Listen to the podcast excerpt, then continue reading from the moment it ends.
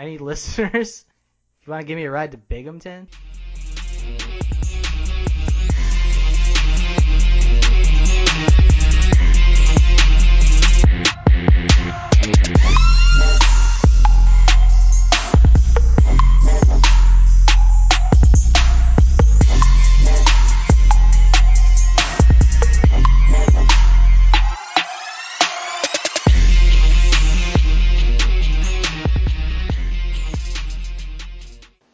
Welcome to the Dead Format. My name is Ian McEwen, and I'm joined tonight by my co-host, the Pro Tour statistician, Thomas Smiley, and we're here, as always, to talk about the Legacy format.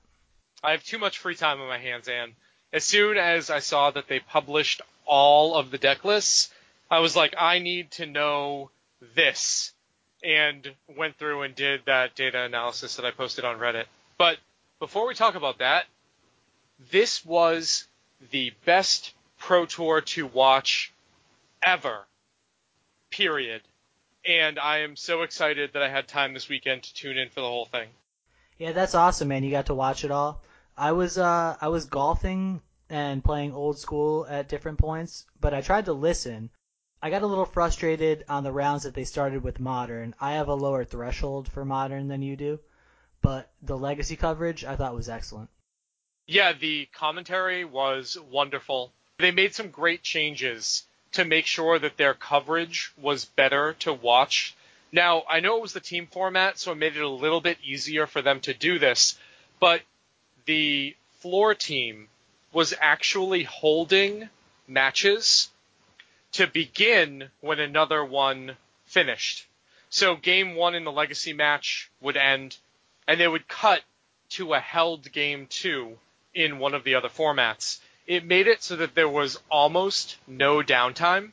Usually, when you're watching a Grand Prix or previous Pro Tours, you get to the end of the round and you have that 8 to 12 minute countdown where the commentators are either trying to kill time or they cut to commercial. And here, the downtime between rounds was under five minutes, and it made it such a pleasure to watch because they were actually showing magic the whole time. Yeah, it was cool too because they tried to. It seemed to me like they were trying to like maximize suspense. So like if one team got out two to one, they would start with the match where the team that was down two one. Uh, I'm sorry, the, the the match where the guy was up one nothing, even though his team was down two one. To like sort of prolong the match and play it out, you know, the most dramatic way possible. So you're not watching a match that all of a sudden just means nothing. Yeah, it really worked. One of the, the gripes that a lot of people have when it comes to Grand Prix or Pro Tour coverage regarding Legacy is that the commentators aren't super dialed into what's going on.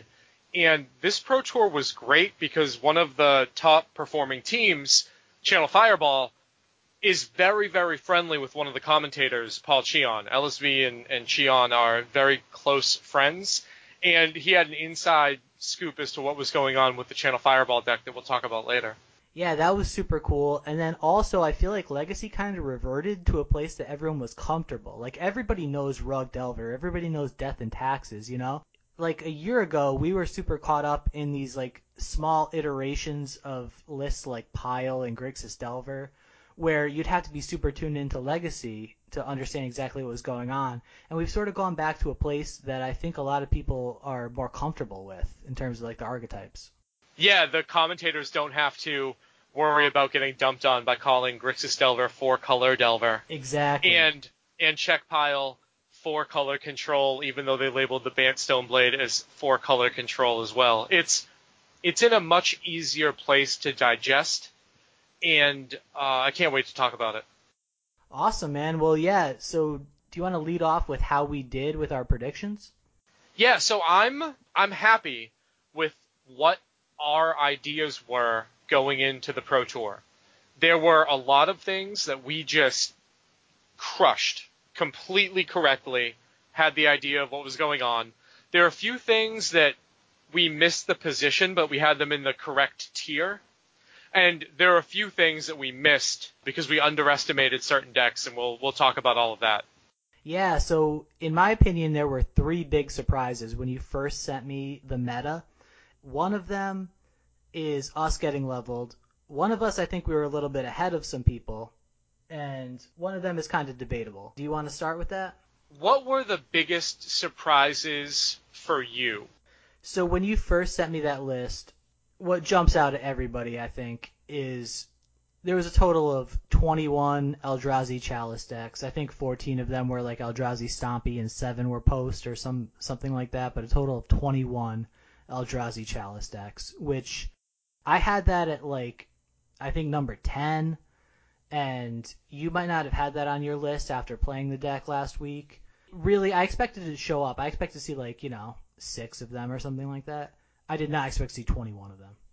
I was surprised at the number of Eldrazi post decks that I saw in the field. After running that deck just a few through a few leagues, I immediately felt that it was underpowered compared to the where the rest of Legacy was. But I was very surprised at the number of Eldrazi Stompy decks, and not only at the number, but the quality of players that brought Eldrazi.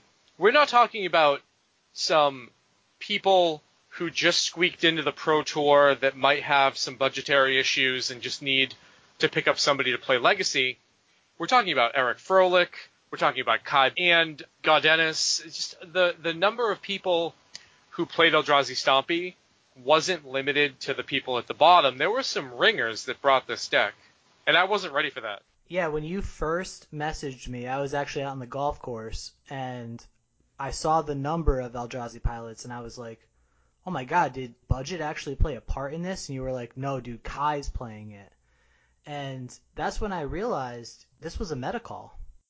And I, I think that the people who brought that correctly identified that that was the best Chalice deck. Absolutely. I had played a little bit of Post and I had played a little bit of Loam, and I didn't like some of the big matchups that we thought that were going to come. And Eldrazi Stompy has a little bit better of a matchup against those decks that I was not looking forward to playing against with the other Chalice decks. Now, what's so counterintuitive about this to me is we didn't expect to see many Storm decks, and there weren't many Storm decks, and yet it seems like this deck did reasonably well for itself. And this is kind of, in my opinion, the creature deck that really is looking for that matchup rather than the show and tell matchup. Eldrazi probably has a better matchup against Storm than it does against Sneak and Show, but if you look at the actual Eldrazi lists, they were running extra Endbringers. They had things to deal with Show and Tell.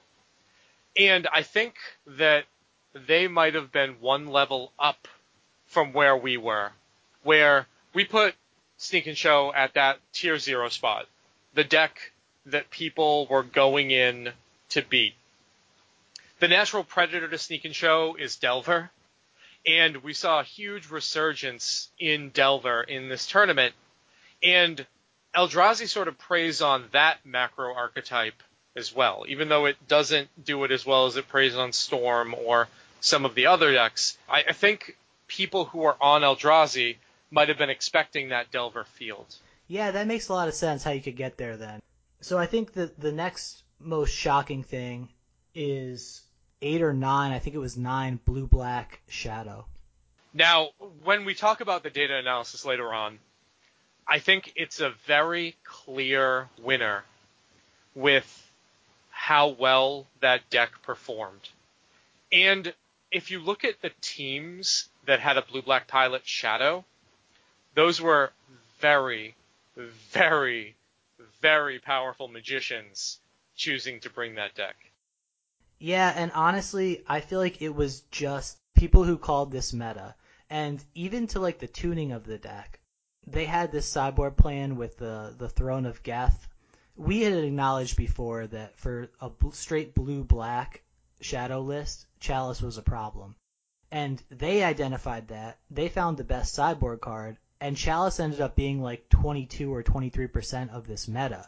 So that, I think they, they really got paid off for their proper calls. Well, we we talked about how Chalice was very highly represented in the field leading up to this tournament.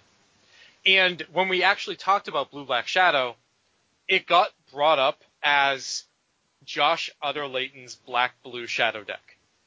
Raptor Shadow deck when we first talked about it on the cast, and it was crazy to see the pilots that we talked about. Jacob Wilson on Rug Delver, Raptor on Blue Black Shadow, performing to the tune that they did in this tournament. Yeah, it was pretty cool. So the other thing that jumped out at me as a surprise was seven Blood Moon Stompy players. And looking at what I predicted to show up and what you predicted to show up, I, I think everybody had show and tell either at one or two, and death and taxes certainly in your top five or six decks, usually in the top four or five. So why would you bring Blood Moon Stompy to a meta where you're expecting to see over 10% uh, sneak and show and almost 10% death and taxes? I don't know. Yeah, it's surprising, right? I have no analysis for that. I I wouldn't. I would not either. Yeah. That's when we were talking about what we expected to show up. I didn't think anybody in their right mind was going to bring that deck.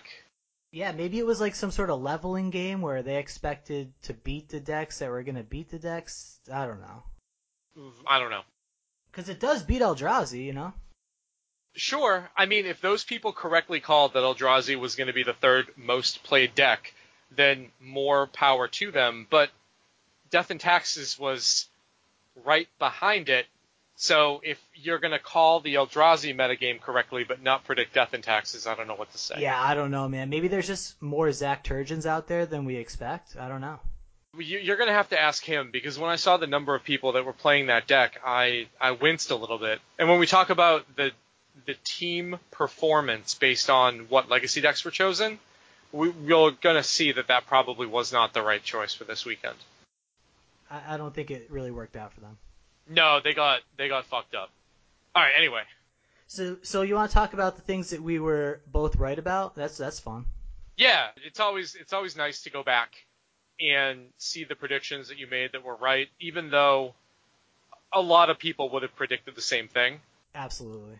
For me, I had the first two, but I had them in a switched position. I thought Sneak and Show was going to end up being the most played deck mainly because I thought a lot of the people who ended up bringing Eldrazi would just bring Sneak and Show, and the num the increased numbers from Sneak and Show would come from the Eldrazi pilots. Uh, and I thought that Grixis Control was going to end up being second. Those were switched. So I had one and two both correct, and you had those two decks in your top three. Yeah, my my first epic was Sneak and Show, Grixis Control, and I had Miracles at number one because I inaccurately predicted that the Snap Plow macro archetype, like the blue white decks, would be entirely Miracles because I love playing blue Stoneforge decks, and I wouldn't have brought a blue Stoneforge deck to this this Pro Tour. Uh, so I assumed that a lot of those pilots were going to move to Miracles and you correctly assessed that there would be about a 50-50 split of Miracles and Stoneblade. I think you had them at like three and five respectively. I did. Yep. And so yeah, that that was uh, that was a good call. Thank you. We we all hit on sort of the next tier of representation with Rug Delver, Death and Taxes, and Grixis Delver being in that next group and that was exactly what happened, except for us sort of skipping the third most played deck, Eldrazi. Yeah, the Eldrazi really caught us by surprise. I had also in my second tier the seventh overall deck in my rankings and possibly in the overall red black reanimator. I felt like that was the, the high variance deck of choice for this tournament. Yeah, and it's interesting to see the the pilots who chose to play it weren't really the ones that needed to swing for the fences, not the the players who might be new to the format on a smaller team. Pascal Maynard, Jarvis Yu, Lucas Esper Berthoud. The the number of Red Black Reanimator players that basically took all of their cues from Eric Landon were huge, and it wasn't it wasn't a deck choice made by people just looking for high variance.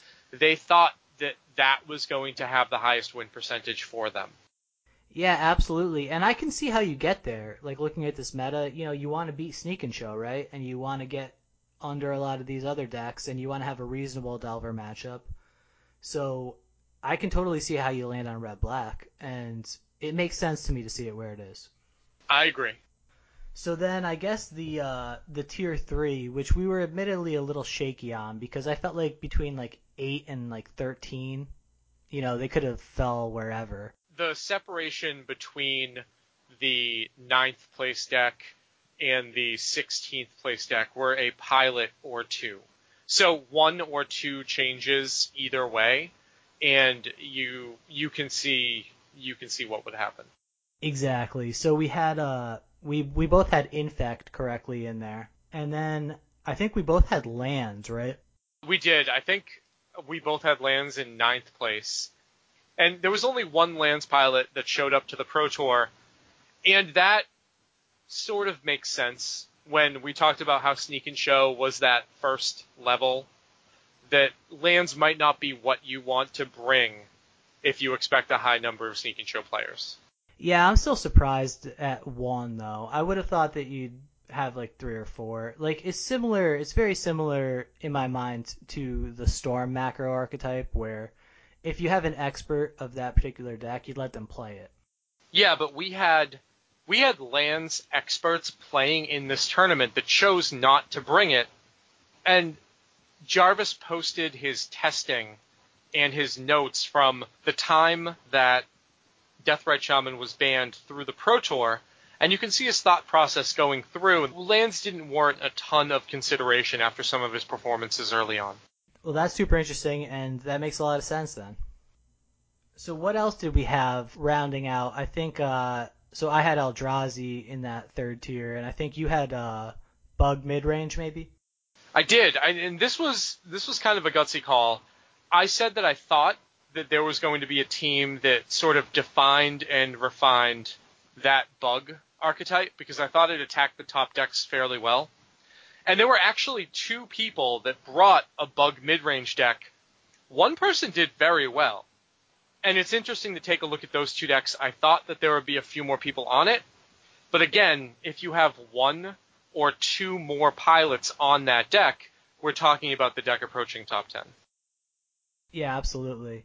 And then I had given a honorable mention to Steel Stompy, which actually did show up in some numbers, maybe like uh, three or four pilots, right? It did, and uh, again, there were more people that played that deck than I thought. Looking at the results and how everything performed, I think that going back, maybe those pilots wouldn't have chosen that deck, but it definitely showed up. So I still think that it's the better Chalice deck against Death and Taxes, which is kind of like a weird meta call to make between Eldrazi and Steel Stompy. But it looks like Eldrazi had the better results, right? It did. And that makes sense. And then I guess Four Color Loam was the other deck that showed up that we had talked a lot about in recent episodes, but neither of us put on our list. I really didn't expect to see it. Well, we correctly defined that it was going to be good against the fair decks and awful against combo. And if you have Sneak and Show in your one, two, or three spot, it's going to take a lot to bring that deck to a field like that with so much on the line.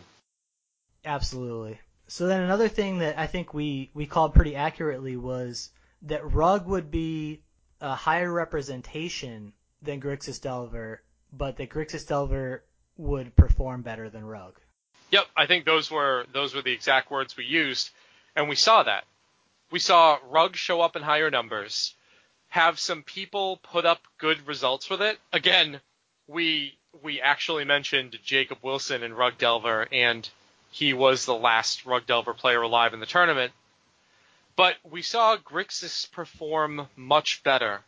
We saw John Sukenik running back a very similar build to what he won the Classic with, do very well with his team. In fact, losing their winning in for top four to play on Sunday and finishing up in seventh place, I believe. So great job to him. I spoke with him a little bit on Saturday night and on Sunday after the Pro Tour, and he was very happy with his deck. He is one of my favorite people to see at tournaments when I travel. He's super positive to be around and it's really nice to see people that you like do that well. Yeah, I'd have no problem rooting for him. He seems, you know, super cool, cool as a cucumber when he's playing, and uh, really fun to watch. I agree. And it was really cool too to see that his deck kind of developed along the lines that we were thinking, which was cut a true name, move in on Bitter Blossom. It looked like he made a switch that kind of surprised me, which was Thoughtseizes to Inquisitions. I just recorded with Leaving Legacy a few minutes ago, and Jerry mentioned that it might have been a nod to the life loss from Bitter Blossom. That's as good of a theory as I can come up with. Now, it, it might have been. Also, when you look at the differences in cards that you're going to take with Thoughtseize and Inquisition, most of the time that difference is Jason Force of Will. Or Griselbrand, right? Okay, against Sneak and Show, Yeah. sure. Yeah, against Reanimator, eh. And in this field, Thought-Knot Seer, Reality Smasher. I I think that the Grixis Delver deck probably has a good enough matchup against Sneak and Show, and the Inquisition hitting a cantrip is probably fine. But the difference between Thoughtseize and Inquisition usually is how much you care about Force of Will, which is why you really see it in Storm decks. And Force of Will isn't very good against Rug Delver. Most pilots are taking that out. And if he he identified that his life total was important, then I can see that change. I think if I was going in testing right at the beginning, those would definitely be thought seizes. But obviously he saw something in testing that made him switch. Yeah, I'd be super interested to find out what that is. And I think that I I could have seen landing on like a 2-2 split because ideally like you'd want to draw one of each and not risk losing like 4 to 6 life from thought seizes. But I do think it's just, you know, objectively the better card if you're going to be seeing that much Eldrazi. I agree. So yeah, it's interesting and yeah, if you talk to him again, I guess uh ask him the question. I I will ask him tonight. Remind me and we'll make sure that we answer that in the podcast next week. Sounds good. As far as other things that, that we noticed, a low percentage of Storm, a low percentage of Elves, that's kind of in line with what we expected. And kind of the outside decks that we've been speculating about since this podcast started way back when, five weeks ago. Infect, Aggro Loam, Death Shadow, Grixis Delver, and Eldrazi, they all perform pretty well. And that's like when we first started looking at this meta, those are the decks that we kind of gave the go ahead to. Yep. Now you were much bigger on Eldrazi than I was, and I was very, very kind of soft on Aggro Loam at the beginning too. I've warmed up to Aggro Loam a little bit. Maybe I've warmed up to Eldrazi. I, I still don't think that that's something that I would want to bring to a tournament. People obviously disagree with me though, and I think that Infect, Infect is something that with this shift, I would be hesitant to bring to a large tournament. Bro, so I was kind of thinking, is Blue Black Death Shadow just the better Infect deck? There's more interaction. Your lands and your powerful spells provide the life loss that the Infect deck's pump spells usually provide. So it's more card efficient to play your Thoughtseize and cycle your Street Wraith and fetch Shock to be able to play a pumped Death Shadow than it is to spend a card or two on Berserk and Invigorate. Exactly. And like we're in that Discord. I'm sort of following along with like the Infect sideboard plans. And people are talking about cards like Hooting Mandrills and True Name Nemesis. And I look at this Death Shadow deck and they just already have Gurmag Angler as like your plan against, you know, the fatal pushes of the world. The hyper removal. Like they already have creatures that fade removal. And I think that maybe it just might be a strictly better version of Infect at this particular moment. Yeah, I think I think when you make that argument, you can you can pull me to that side. But there's a lot of people with a lot of opinions on the internet, and it's really important to be able to filter out who has actually done the work and who is just spouting some stuff about true names in the sideboard of Infect, or whether or not you even want to do that. Like you said, switching decks is probably just a better idea at the time than if you are so afraid of the Grixis matchup that you're devoting a certain number of spots that, in my opinion, aren't even that good against Grixis. Yeah, man, but like the Grixis matchup deserves fear from the Infect seat. Like I, I stopped playing Infect like a week and a half ago or whatever, but that's just such a miserable matchup. And I, I understand how these people have been sort of tortured into thinking about cards like True Name Nemesis. Actually, someone brought up Standstill, which I thought was super interesting. But um, you're really grasping for straws at how to fix that matchup and whether it's even worth fixing.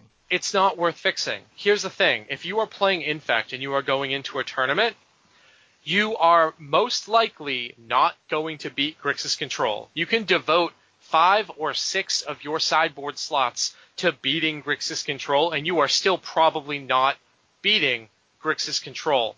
Not every matchup is fixable, and you don't want to sacrifice your sideboard slots for the rest of the field on a matchup that you're barely going to be able to get back to sub 50%. Yeah, unfortunately, I agree with that. All right. So let's talk about what we were wrong about. This is the real fun. All right, I'm going to start with Blue Black Shadow. So we had talked about it going back a couple weeks about it being soft to Chalice. And did you run Grixis Shadow through a league?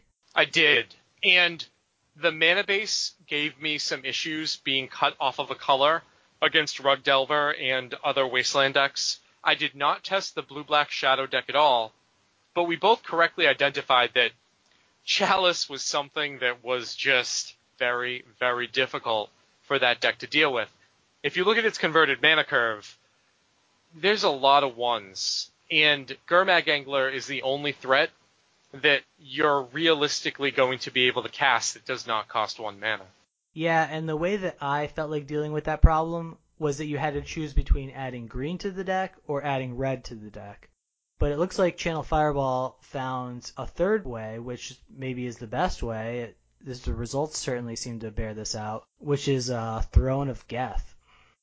I had to look up that card. I knew that I remembered the card and that it was from Scars Block, but going back and taking a look at why they chose to include it is genius. There's a reason why these players are just way better than the average person. The average person just never would have thought of that. You play Throne of Geth against Eldrazi, and you tick it up to two, and it shuts down their Eldrazi Mimics and their Umezawa's Jites. The fact that they included that card over Ratchet Bomb was also genius because ticking it up to two stops all further chalices on one as well. Yeah, and I'd seen in the past Infect decks playing Tezzeret's Gambit, and I'd seen once in a while also a deck playing Steady Progress, but this deck, uh, I don't think it reliably gets to three mana. I think you need a two mana solution. And personally, I wouldn't have had the stones to go to Geth's verdict, I would have just gone with like two to three engineered explosives because it's more versatile of a card. But they clearly had we want to beat Chalice, and we think that there's going to be enough Chalice decks showing up that we're going to devote these sideboard spots to this card that has this one application. And they, they were right. They did the same thing with Dread of Night. They devoted exactly. three sideboard slots to a deck that or to a card that really only had one application, and they correctly called that that deck would be there a lot. The Channel Fireball team deck building for Legacy was so impressive, and they correctly called the meta, built their main deck and sideboard to fight it, and clearly, clearly were ahead of the field. So yeah, it looks to me, looking at their their deck list with the three Dreadnoughts and the uh, two Liliana Last Hopes, that they expected the the Swords to Plowshares decks, which are typically the decks you're afraid of coming from the Death Shadow seat, to be Death and Taxes. And we did see a decent amount of Miracles and Blue White Stoneblade, but Death and Taxes did outnumber them. And I think that it absolutely was the right deck for this tournament. I, I don't know if it's like, you know, the strongest deck going forward though. Well, I think it's going to depend on how a bunch of stuff shakes out. But the Liliana the Last Hopes aren't just a house against death and taxes. they are so good against the Grixis control decks as well, because just being able to pick off the value creatures that Grixis is putting out is a huge game. Yeah, that's a good point. I was considering them in relation to uh, blue, white, and miracles, but that is a good point that they're they're really good against Strixes. Yep, and Snapcasters. Yeah, another thing that I think that we were wrong about was overall, I guess, blue share of the meta. I mean, were we? I think so. So Eldrazi showed up. Maybe this is just another way of saying that Eldrazi overperformed, right? Well, if we look at the whole meta, we are at 75% blue decks if we take a look at the field. And I think that's fairly close to where I thought it was going to be going into the Pro Tour. So, one thing that we didn't really talk about last week because of power outages and just general inebriation was the macro archetypes for this tournament. I'm not sure if we even discussed this, but I had it break broken down into five like Griselbrand decks, Daze decks, Chalice decks, blue black X mid range decks, generally Grixis control, and hate bears like your your death and taxes sort of decks. And I thought that they would all be relatively evenly represented when you spread it over the entire meta. And it kind of looks like that's how it wound up. Okay. I'm not super into the whole macro archetype thing. I like to, to break things down a little bit more specific. Maybe you can lump the Delver decks together. Maybe you can lump the Chalice decks together.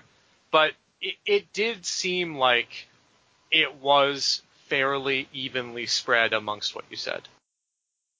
Yeah, so basically the point that I'm trying to make is that this seemed like a very healthy metagame. Oh, I agree with you. And watching the metagame breakdown and how the tournament played out, you could see exactly that. Except maybe for some of the prison decks. All right, cool, man. So you actually were able to watch the majority of this Pro Tour, and you also, as a math teacher on summer vacation, had some some time and some will on your hands to break down the data. Yeah, so I I like to prepare for the tournaments that I go to, and I'm going to be lucky enough to be able to go to Richmond at the end of the month.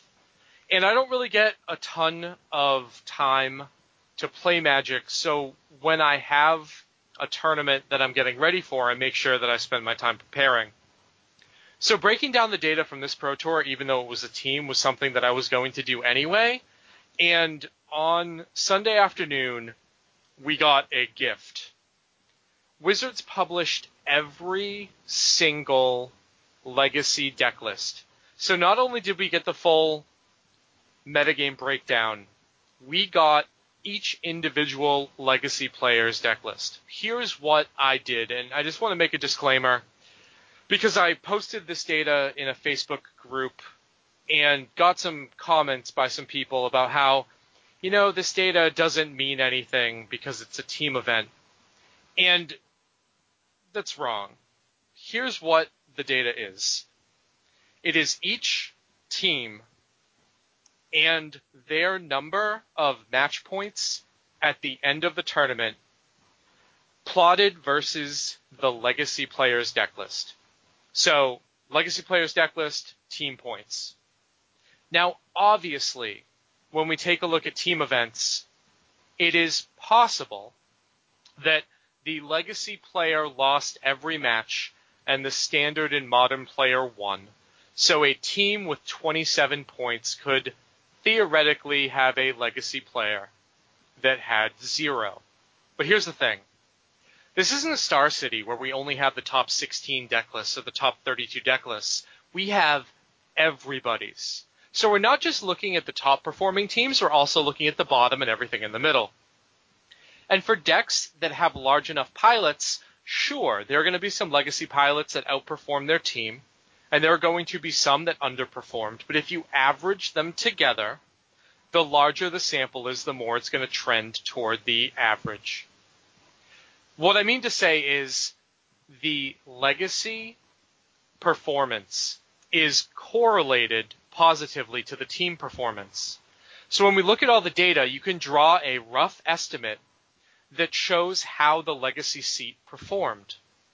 And when we do that, when we break it all down by archetype, we see some things that pop out that really tell the story of the tournament for me and what I saw watching. It just sort of quantifies and solidifies what happened during the tournament. So here's what we found. There were quite a few decks that only had one or two pilots. Merfolk, Jeskai Standstill, Maverick, Lands that performed well. Merfolk had one pilot. Their team scored 30 points. If we were including them in this list, it would be the number one deck. Bro, it also got second at the challenge or the yeah the MTGO challenge too. Like I'm wondering about Merfolk, but anyway, continue. Fish fish might be something that you want to spend some time looking at, but there wasn't enough of a presence for me to put it in the list that I made. So number one, we had Blue Black Shadow. Now the average Blue Black Shadow team had a little bit more than 26 match points. That means if we round, the average team that had a black blue shadow player finished 9 and 5. Now that's pretty good because that's the average. There were quite a few teams that had more. There was one team that I believe Sam Pardee played where he finished with 12 points. But Black Blue Shadow was the breakout deck of the tournament. And if you actually watched and you looked at the data, you would see that that was the breakout deck. Now, number two, it was Grixis Delver. And when we take a look at those top two decks, and we take a look at what happens later on down the list, we see that the Delver archetype overperformed, and in the field that happened, Delver was the best for the Swiss. All right. At number three, we had Death and Taxes, which ended up winning the entire tournament, actually putting two pilots into top four. And then Eldrazi Stompy, which actually had the fourth Final Four team. So I think what happened with these sort of top four performing decks is Sneak and Show was the target going in, and Delver preyed on Sneak and Show. And Death and Taxes then preyed on Delver. And that's why we see those decks performing at the top. The fourth best performing deck was actually Eldrazi Stompy. And I think we can sort of liken its performance similarly to Death and Taxes with the decks that it was playing on. And that sort of makes up our tier one, our sort of here are the decks that broke out from the field and performed extremely well in this tournament. Then we have sort of the, the middle group. Decks that put up some numbers, but when you average them, had quite a few good performances, quite a few poor performances, and and those decks were Grixis Shadow, Miracles, Blue White Stoneblade, Infect, Black Red Reanimator, and Grixis Control. That was sort of the tier two. The decks that lumped between 21 and just under 20 match win points. I would rather put Grixis Shadow in like an aggregate group in the first one because I think there were only three pilots, right? And it's basically Grixis Delver in, in the way that it plays out. But that's like that's neither here nor there. That's just a nitpicky thing. Okay, no, I mean you're probably right. So we group we group Grixis Shadow with the Delver decks, and we have that sort of top billing as the Delver variants, not Rug, Death and Taxes, and Eldrazi. All right. Then in the next tier, we have the blue-white control decks, the other blue control deck, and the sort of good choices for combo. So Miracles, Blue White Stoneblade, almost identical performances right after right after Grixis Shadow. And then very close together, Infect and Black Red Reanimator. Right below that we had Grixis Control. So if we take a look at those top 10, we see those kind of together. And now we start to break down into the decks that maybe didn't perform as as well as people thought. And I'm going to start at the bottom and sort of work our way up. The last two decks that were ranked were Eldrazi Post and Mono Red Prison. Meaning, if your team played Eldrazi Post or Mono Red Prison in the Legacy seat, you were least likely to win matches. I think we both correctly identified that those were not decks that we would bring to a tournament, especially this tournament. And the people who chose to bring that to the Pro Tour seemed to be punished by it. Yeah, and this was a no cuts Pro Tour, correct? So everybody played a total of 14 matches. Yeah, everybody who didn't drop. So this is like a five and nine sort of deal. It is, yeah. Yeah, so it's basically the inverse of the top decks. Yep, and really we can group four color loam with those decks. Those are the bottom three. Those are the non stompy chalice decks that just sort of got bodied in the tournament. Yeah, definitely. Now, right above that are two decks that I'm sort of surprised to see at the bottom. Not as much Rug Delver, but Sneak and Show. Based off of the data that we have, Rug Delver and Sneak and Show performed just barely above those three prison style decks. And Rug Delver makes sense to me because we both identified that it was underpowered and people would be prepared for Stifle. And maybe Stifle wasn't as good in the metagame as people thought. But Sneak and Show performing so poorly as an archetype really sort of shows that we were right about its position going in. People put a big target on that deck and played decks to make sure that they dealt with Sneak and Show. It was a rough tournament for Sneak and Show. Yeah, it doesn't surprise me at all to see Rug where it is. It's kind of what I expected. But to see Sneak and Show there, that does surprise me. Even though people were gunning for it, it just has that raw power. I kind of wonder if maybe part of this wasn't just people picking up the deck because they couldn't decide on something. Okay, I mean, there's there's definitely the argument for the blue black shadow deck that its performance was based on the pilots and the teammates of the pilots. If you look at who played Black Blue Shadow, uh, Raptor, LSV, Sam Pardee, a whole bunch of ringers who were teaming with a whole bunch of other ringers. So when you see Black Blue Shadow as the top performing deck going forward, you do have to understand that in an individual tournament, not everybody's going to be Josh Utter-Leyton, and not everybody is going to have Ben Stark and Martin Juza as teammates. Hall of Fame. It's a Hall of Fame team. Won won my fantasy draft. Crushed crushed everybody. Get out of here, bro. Ben Stark's close. my I mean, you were 10 points away if you want to say that's close. Yo, I didn't take Juza because I thought James was gonna take him. I literally left him for him, and then he didn't take him. So Well- I, I would have been like one point off you, I think. Okay, okay. Whatever, you won. Congratulations. Thank you. Enjoy your Griselbrands. All right.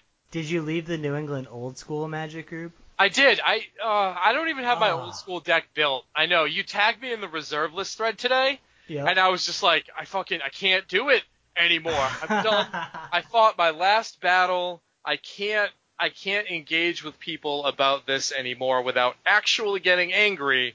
So I'm just gonna leave. Bro, it's so depressing because I always loved the old school group not taking that side of the reserve list debate that like the other forums typically take.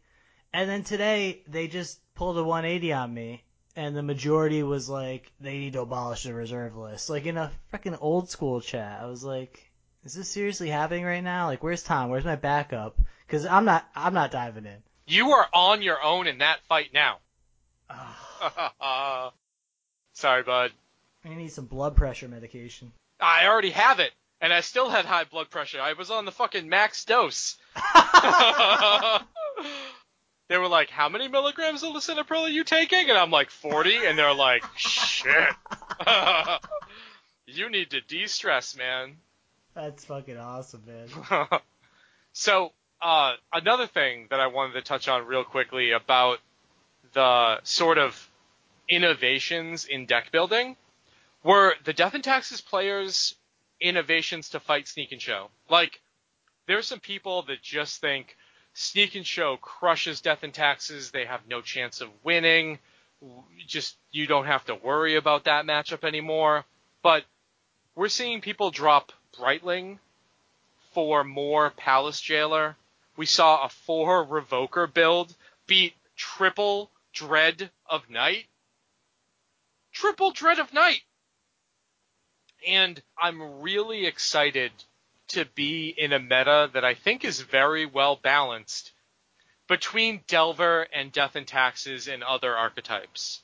Bro, I, I don't want to call that innovation with the Delver deck or with the Death and Taxes decks because really what they did was revert and there was this meme that was going around last week that was like the uh the why am I losing to Sneak and Show now from the perspective of a Death and Taxes deck. Yep. And it was it was just like their starter kit. it was three Brightlings. And then there was an alternative version that that was like four for X and Revokers and it was like the Drake no, I don't want those, you know. because like why are you playing two or three Brightlings right now? Like it's it's not the card you want against Strix, you know, you want a Mirran Crusader? A Mirran Crusader, exactly. And it's not the card that you want against Show and Tell. You want like your Sanctum Prelates, your Phyrexian Revokers, you know, your Hate Bears, your traditional Hate Bears from when that matchup was considered reasonable for Death and Taxes. And I feel like this was just a reversion to that, to actually attacking the meta that's real. Yeah, when when people get new toys, they like to play with them, and I can see a lot of people trying Brightling because the card is new. Maybe I used the wrong word when I said innovation, but the ability to identify that the sneak and show matchup was important and they needed more revokers and Palace Jailer was such an exciting card to watch on stream, even when it sort of backfired against a Death and Taxes player and the Monarch passed to the Black Blue Shadow deck. Dude, those were the best games to watch. They're they're also the best games to play. I I think that the legacy that was featured on stream was clearly more exciting than the other formats, and hopefully Black Blue Shadow being a strong deck can draw more people into playing Legacy because uh, this is the best format, even though we're calling it dead and the title of our podcast is the dead format. And the graphic of our podcast is two zombies with a Walking Dead format. You know what? That that art is sick. Shout out, he's Venezuelan. I had to PayPal his money through like three different people to make sure that he can get it. Edu Patila on Twitter did some amazing work for us, and I really hope their economy recovers yeah, I hope I hope I hope he's fine. And honestly, who could have predicted this downturn, right? For Venezuela? We don't we don't need to we're not gonna Moving on. Yeah, we're done we're done with that one. So what was your favorite match to watch? Ah, there were so many. Watching John play in round seven of day one, the match that would determine who would be the undefeated team was one of my one of my favorite ones to watch because I was really pulling for him to win. Watching the finals between Raptor and Wu, that was excellent. There was a game where Raptor got his life total so low that even though he had triple Dread of Night, he lost to a Phyrexian Revoker. Yep. The whole weekend brought me back to when Magic was new and exciting to me. The interviews that they had with all of the people who were the original playtesters of the game and, and Garfield and the old pro players that have been around for a really long time just sort of filled me with a feeling of joy about how much I love playing this game. Now, I don't love all aspects of it.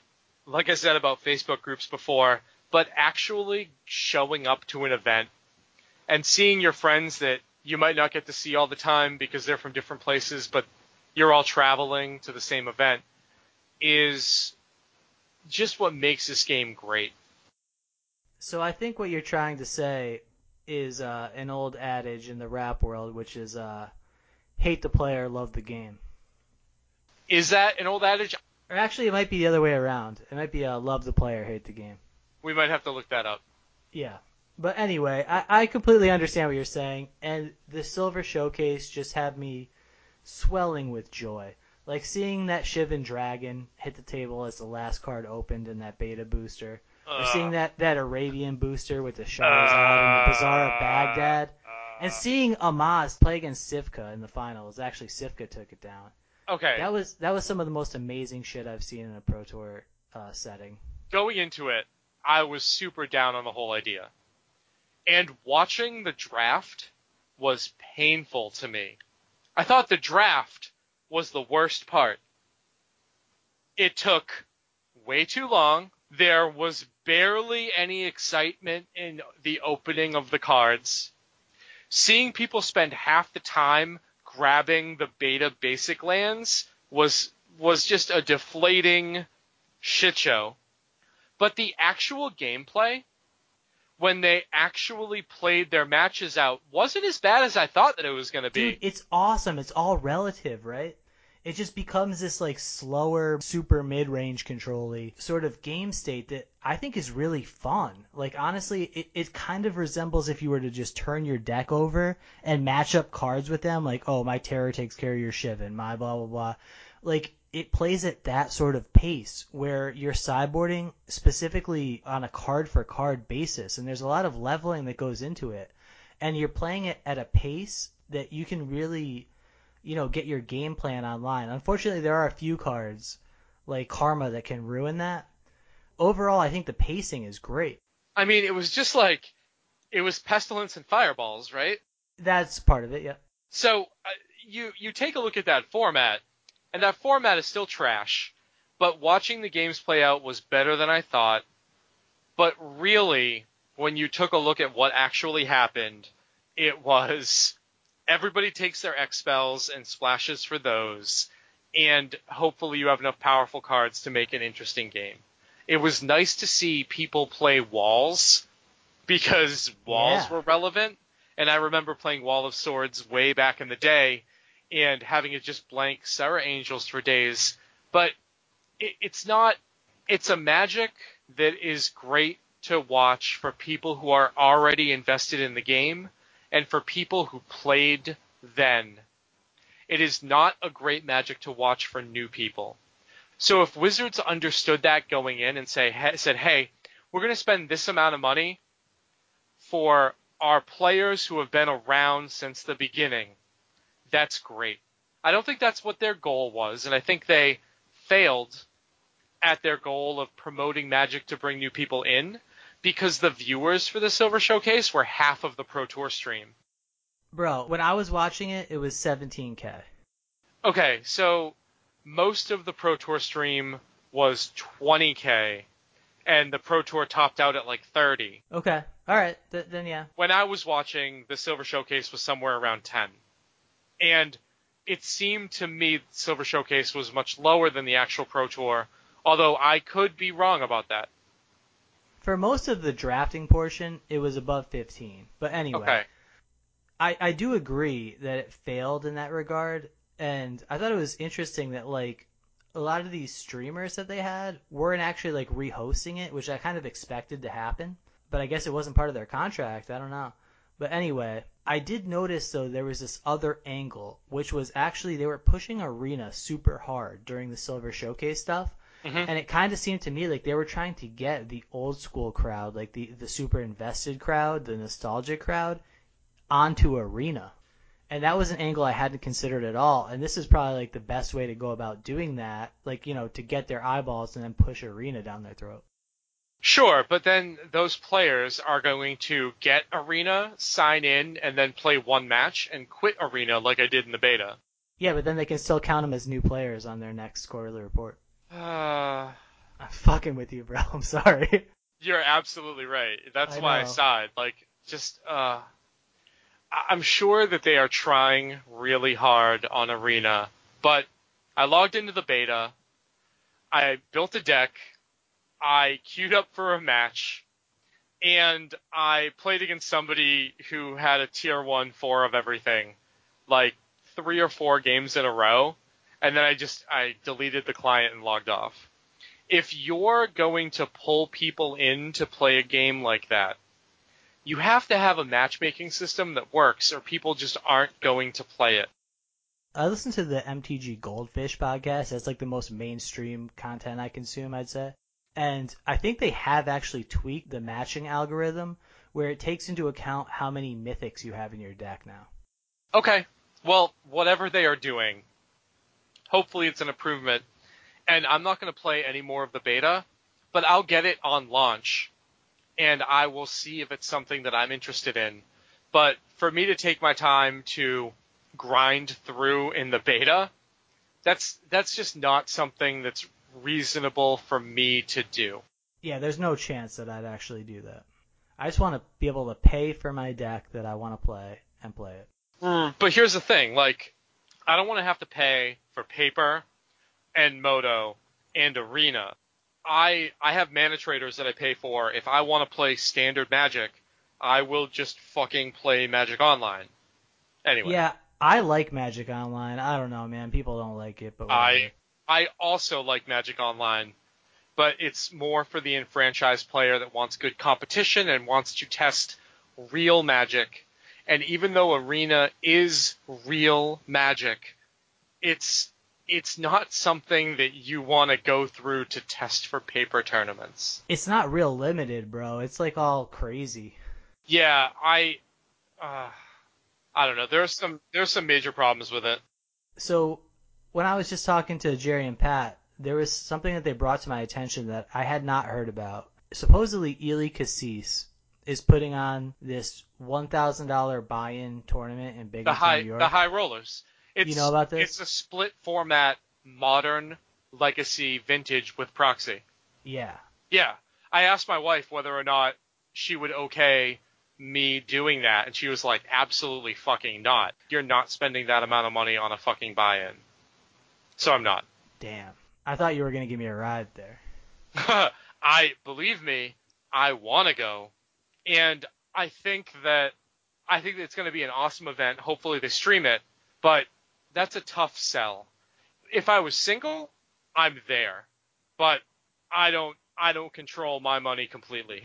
so Yeah, this is basically like the event that I've been wanting to happen since I started playing Magic again, where I was like, when I first got into Magic, I hadn't played in 15 years. The reality of my life had changed, and I was used to playing poker and betting hundreds of dollars on matches of golf. And I was like, wait a second, we're going to this FNM and putting in like five dollars and playing for like twenty dollars worth of credit or whatever. Like this, this seems like an utter waste of my time. And over the past four years, my perspective has kind of shifted to like think that that's like a reasonable thing to do. But ultimately, that sort of high stakes event is what I was looking for years ago. And now it's actually happening, I guess. I mean, if people show up, right? so people are going to show up. There's a huge buzz around it. Are you going to play? Can we get a dead format podcast player in this pool? Oh, of course. I just, I really don't want to play modern at all, but I guess I will. That's awesome. Yeah, I mean, who else is gonna play? The only person that I I heard about from our uh, podcasters group chat is that I guess Bob is gonna play. Bob is going to play. My friend Marius from Virginia is playing. Who else did I see? There, there were a bunch of people who I saw on Facebook really excited about getting there to play. So I know two people personally. Shit, man. So maybe I should like lock up my spot tomorrow. I, I believe that you should. Fuck, I'm gonna have to get a modern deck. You're going to have to get a polo shirt for our podcast. Yeah, man. I'm really looking forward to this. I wonder where Binghamton is. Is that near Albany? It is, oof, it is quite further away than Albany. Fuck, really? It's sort of southern New York near the Pennsylvania border, probably about double the distance from us to Albany. You gotta be fucking kidding me. Dude, I always forget how big New York is. Yeah, it's a long ass state. Oh, that's middle of fucking nowhere, New York. Jesus Christ, that's almost Columbus. There you go. Oh, fuck me, man. You're still gonna go play though. You said it on the podcast. You have to. I'm not going if I don't find a ride. I'm, I'm gonna say that right now. So, any listeners, if you want to give me a ride to Binghamton, holla at your boy. there we go. I'll go as far as Hartford. So, where can people get in touch with you if they want to tell you that they can give you a ride to Binghamton? Yeah, you can hit me up on Twitter at Ian18125. And you can also uh, send us an email, deadformatcast at gmail.com. You can find the podcast on Twitter at deadformatcast. And if you want to get in touch with me, because I am not in any Magic Facebook groups anymore, you can hit me up on Twitter at tsmileymtg. Awesome, man. All right, that's a wrap.